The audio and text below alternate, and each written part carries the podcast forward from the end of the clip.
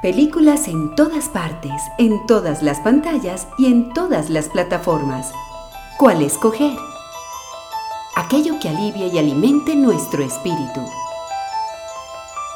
Para que el cine nos salve de la realidad, Radio Cinema. En Cámara FM, Radio Cinema. Cine conversado con Santiago Gutiérrez y Samuel Castro.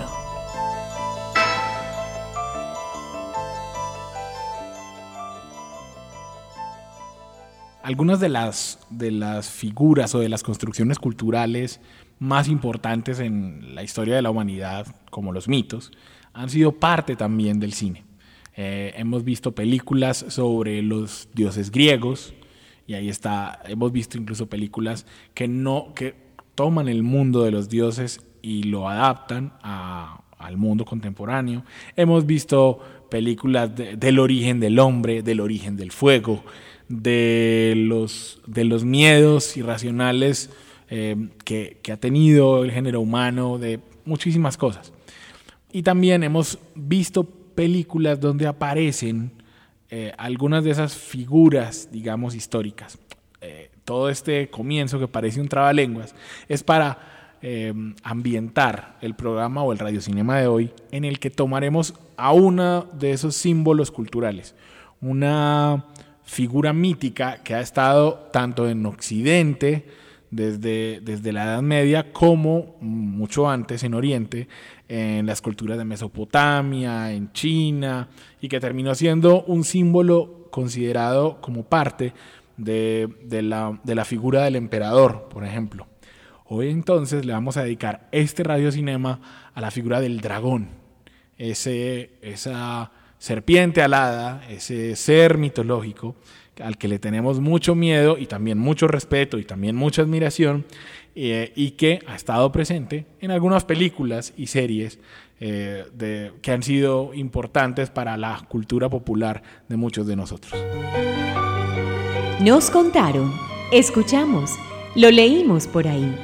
Habladurías de cine en Radio Cinema. Buenas noches, Santiago. ¿Qué tal, Samuel? Buenas noches a los oyentes que nos escuchan por los 95.9 de Cámara FM y a los que nos escucharán posteriormente en aplicaciones como iTunes Podcast, Spotify, Mixcloud, Soundcloud, iVoox y demás.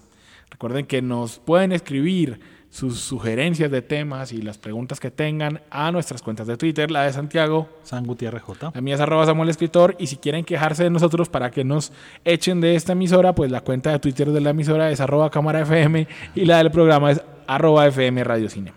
Santiago, el dragón. Ajá. El dragón es una criatura como que uno nota en todas las culturas, es decir, el Quetzalcóatl de los mexicanos, ajá, que es esa serpiente alada con plumas, pues para mí es un dragón, así lo veo yo.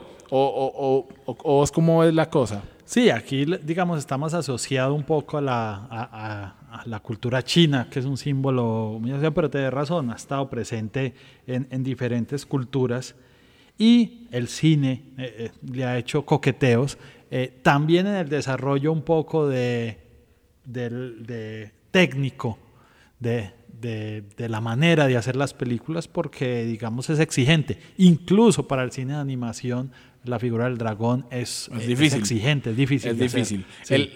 Quería, no soy obviamente Diana Uribe, pero si quiere, creo que es importante que hablemos de eso. La palabra dragón viene de dracon, del griego dracon, que significa serpiente. Uh-huh. Entonces el dragón desde el comienzo era una serpiente muy grande, pero ¿de dónde viene ese dracon? Viene de un verbo en griego que quería que conceptualizaba la acción de mirar fijamente, y de alguna manera se refería, por ejemplo, a que las serpientes antes de atacar miran a su presa mucho rato, o al menos así lo creían los hombres de aquella época.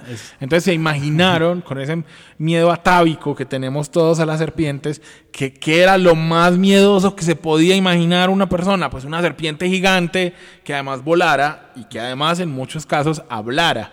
porque el dragón también se convirtió en símbolo de sabiduría. Era ese dragón que ocultaba los tesoros, o era ese dragón, o sea, y ese fue en el comienzo y está presente en todas las culturas. Pero después la Edad Media y el simbolismo, digamos, de religioso, toma la figura del dragón como representación de lo maligno. Claro, y es lo primero. Es San Jorge y el dragón. Lo primero que se nos viene a la mente es un castillo, es un dragón, pero de hecho es una figura incluso acá. Incluso los muiscas tenían un dios creador en forma de serpiente de fuego, que fue, digamos, el que creó a los padres, a Bachué. Y entonces miremos que no es una figura tan lejana. Lo que pasa es que el cine nos ha creado códigos más cercanos últimamente a China y a Oriente Lejano, pero principalmente a esta figura del caballero valiente que enfrenta a esa bestia mitológica. Adrienne Mayor, que es una historiadora de la Universidad de Stanford, que tiene un libro que se llama Mitos en los tiempos griegos y romanos, dice que tal vez sea posible que los dragones hayan llegado, digamos, como a convertirse en esas criaturas culturales, porque los pueblos llegaron a desenterrar lugares donde había fósiles de dinosaurios.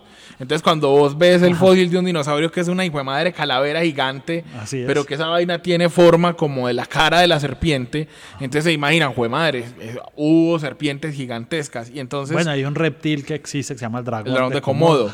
Claro, pero existe después de la figura. Sí, entonces, cuando ven esos reptiles gigantes dicen, esto tendría que haber existido desde mucho tiempo.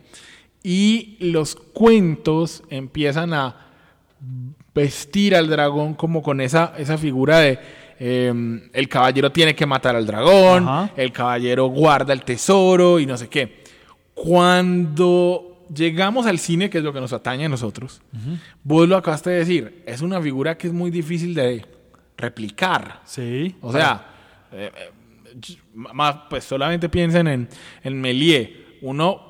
Si para hacer el vuelo a la luna, pues uno le mete una luna que le cae un cohete en un ojo.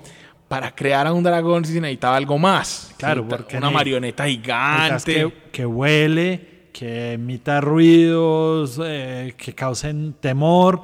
Necesitas que eche fuego. O sea, son muchos elementos que digamos, se han solventado en la historia del cine de diferentes maneras. Se vuelven muy populares en el siglo XIX y en el siglo XX porque empiezan a ser parte de la literatura fantástica. Entonces, cuando Tolkien toma un dragón en especial, del que vamos a hablar enseguida, o cuando después de eso Lewis Carroll los utiliza para representar ese monstruo que él le pone un nombre muy, muy raro en Alicia en el País de las Maravillas. No en el País de las Maravillas, en el libro que siguió, en A Través del Espejo. Pero era un dragón, básicamente. Cuando pasa eso, entonces el dragón vuelve a estar presente como en la conversación cotidiana. Y si a eso le añadimos que Harry Potter los pone de moda, que El Señor de los Anillos, que George Martin con Juego de Tronos vuelve y los pone de moda, el dragón no ha pasado. No ha pasado de nuestra mente. O sea, todos somos capaces de imaginar dragones. Así es. Más, hay un grupo musical que se llama Imagine Dragon, ¿cierto? Ajá, así es. Bueno, hablemos entonces, ya que hicimos esta introducción, de los dragones de los que nos acordamos en el cine. Unos muy malos, y no solo por malvados, sino por mal hechos, y otros muy buenos. A ver, ¿cuáles son esos dragones que nos han impactado en el cine reciente? Se ganaron su lugar en nuestra memoria y en la historia del cine. Clásicos de ayer y de hoy, en Radio Cinema.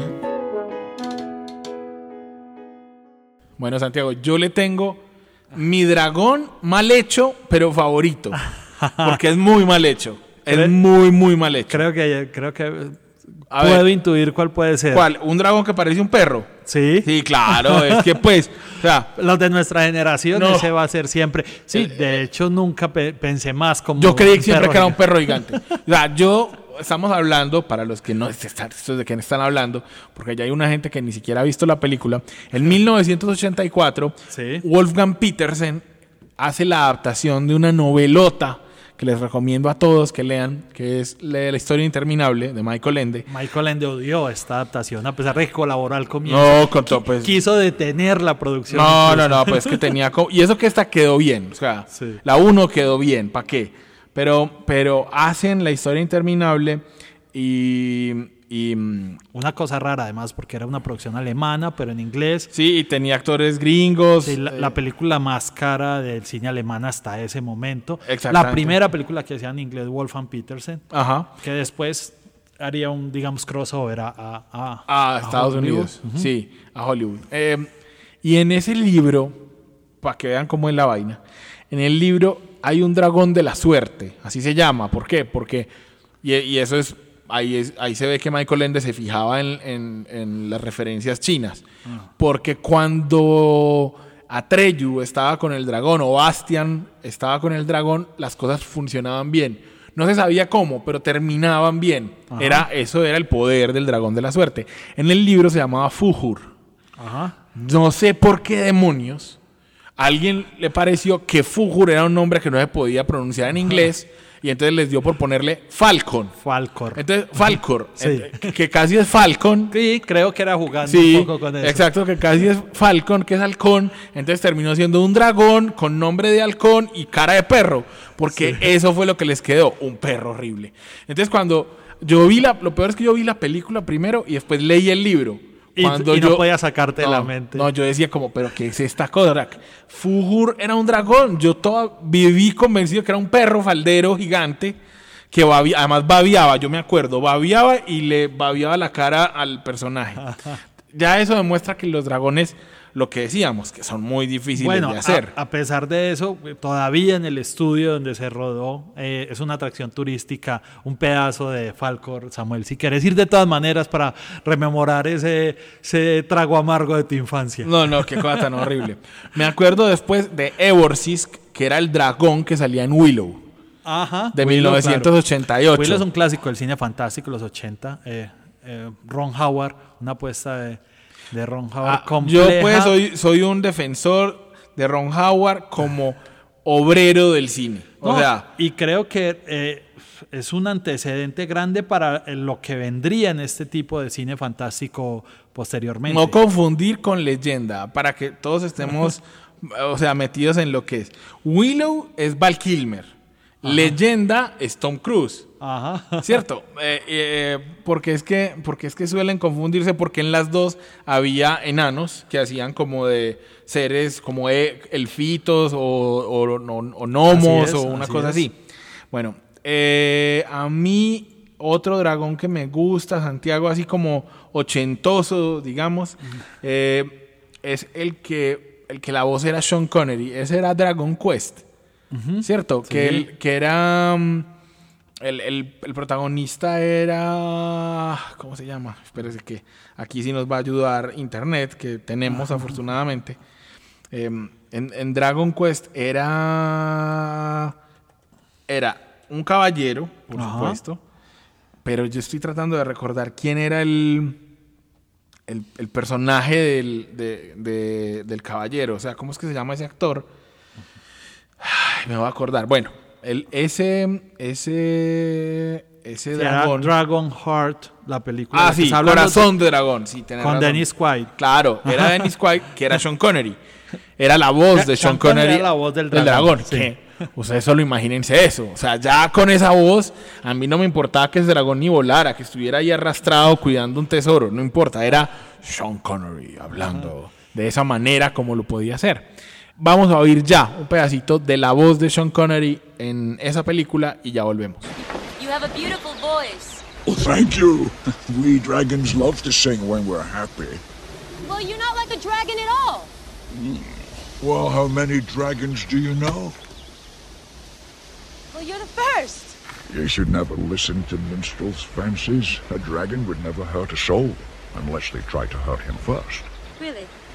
Bueno, Santiago, es que vea cómo sonaba. Es que no hay manera. O sea, sí, creo que ahora que lo pienso, qué mejor voz para un dragón que de Sean Connery. Sí, total. ¿De cuál otro te acordás vos? Bueno, en el cine de animación ha coqueteado también con Pete's Dragon, que fue muy transgresora en esa época porque fue una película que mezclaba animación y acción real. Una apuesta de Disney. Es un clásico de Disney. Clásico arriesgado.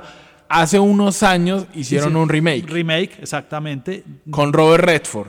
Tuvo un éxito, en taquilla se salvó, no fue un fracaso rotundo, pero claramente es que en esa época era muy impresionante. Estamos hablando de los 70 cuando salió Pete's Dragon, la original, ajá, esa mezcla. En Disney, pensando, después recordaría que hace Mulan, que es el clásico personaje estilo Pepe Grillo que en todas las películas mete como de voz interior de los personajes. En Mulan la decisión, obviamente, un personaje que no existe, que es un dragón pequeñito. Se me ocurre, bueno, Shrek, parodiando un poco las películas, tiene también un dragón. De hecho, en la Shrek 1, el objetivo principal es vencer a un dragón que resulta ser una dragón femenino. Claro, que ese dragón femenino a mí me gusta mucho porque, por ejemplo, dragón con voz femenina tuvo Eragon. Sí. Eragon, que la voz sería Rachel Weisz. Sí, en Eragon la voz del dragón, que el dragón se llamaba Zafira, uh-huh, era Rachel Weisz.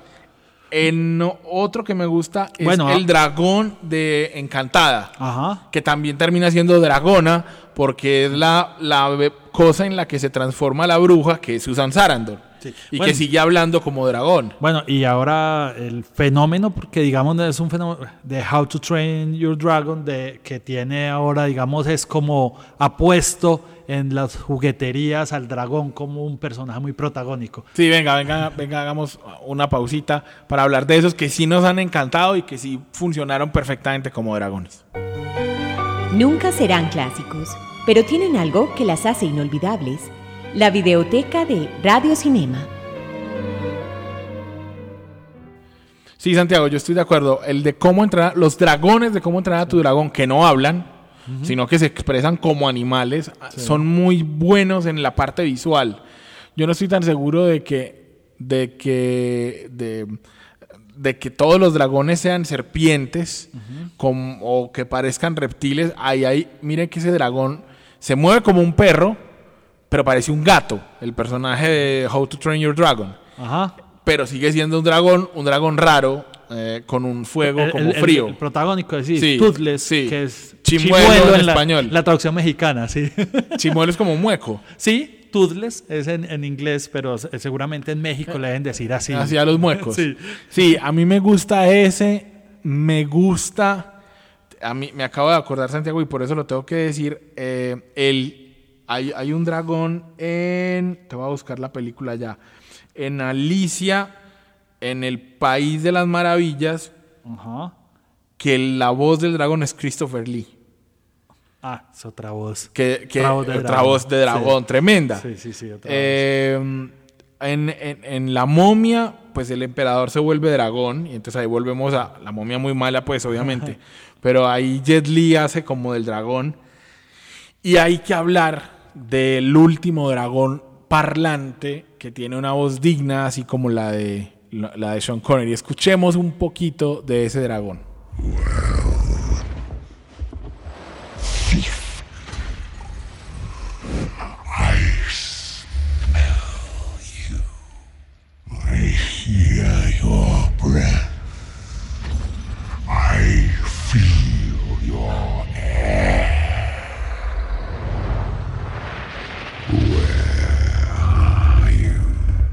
Santiago, los ingleses tienen voz de dragón. Benedict Cumberbatch ahí está haciendo de Smaug, ese dragón. No es Smaug, qué pena mi pronunciación, no es el Smaug, el humo que mata, sino Smaug, el nombre de ese dragón que cuida el tesoro en El Hobbit y que es el causante, digamos, de la mayor parte de las aventuras. Claro, pero es esa asociación medieval, o sea, imagínate un dragón con un acento tejano o neoyorquino, pues sería... Claro, es lo que hemos dicho siempre aquí, pero no estaría mal, o sea, sería un dragón extraño, un dragón raro, sí, que no funcionaría para ese tipo de relatos, ahí tenía que ser... Benedict Cumberbatch. Vos has visto, Santiago, además los videos de él, porque hace captura de movimiento. Ajá. De él haciendo, moviéndose como una serpiente, tratando de imitar. Y eso es muy inteligente porque cuando uno ve la película, cuando él se mueve, por ejemplo, y habla mientras se mueve, entonces es todavía más creíble cómo habla. Uh-huh. Benedict Cumberbatch, para los que no lo reconocen solo por el nombre, es el protagonista del Doctor Strange de Marvel, o el que hace de Sherlock de Sherlock Holmes en la serie de la BBC que se puede ver en Netflix. Uh-huh. Y que es un tipo inteligentísimo y es un tipo que es un muy buen actor, y por eso hace de dragón con suma facilidad. A mí, Santiago, yo creo que hay películas muy malas con dragones. O sea, no hay como términos medios. Reign of Fire me parece una película malísima. No sé si te acordás. Sí. Reino de Fuego con Matthew McConaughey. Bueno, todavía ha sido difícil soportar el protagónico en un dragón, sobre todo en acción real. Siempre es como o el enemigo o el acompañante, porque todavía hay como un halo de temor inicial de todos al acercarnos a este personaje. Sí, porque ya lo dijimos, técnicamente es muy difícil, pero además los dragones necesitan, por ejemplo, para meternos en los de Harry Potter, necesitan ese nivel de calidad del efecto especial para que veamos la piel, las garras y no sé qué, y no parezca... porque ese era el problema del remake de Pete's Dragon, que lo hicieron medio caricaturizado, es decir, respetando la versión original, pero era un dragón como simpático en la cara. Y entonces me parece a mí que la elección, la de un dragón que se parezca a una serpiente, y entonces ahí estamos volviendo al comienzo del programa, es mejor, porque le crees más a ese dragón que a un dragón que parezca un juguete. Claro, la serpiente ha sido siempre ese animal que, digamos, se asocia mucho a las religiones occidentales, como asociado también al temor, al pecado, a lo prohibido, que creo que también juega un poco con este personaje del dragón. No quisimos hablar de unos muy malos, como Pendragon en Jack y The Giant Killer, el matador de gigantes, la versión del 62, o hay una película que se llamó Q, donde salía Quetzalcóatl, el latinoamericano, o la peor, el Seventh Son, el séptimo hijo. Yo vi esa película, el dragón es Julianne Moore, la película da vergüenza ajena, da pena. Entonces mejor no los mencionemos y quedémonos con estas voces que hemos oído hoy de buenos dragones. Para terminar, Santiago, una canción que sale, ahí sí, en Pete's Dragon. El cine canta, baila y suena. El soundtrack de la semana en Radio Cinema. La canción es una versión me parece a mí que cierra perfecto este programa, porque se llama Something on Your Mind, algo en tu mente, que finalmente esos son los dragones. El símbolo que tenemos en nuestra mente de algo poderoso, miedoso y no sé qué, que canta Sam Vincent en la banda sonora de Pete's Dragon. Con esta canción los dejamos y esperamos que nos encontremos dentro de 8 días aquí en Radio Cinema.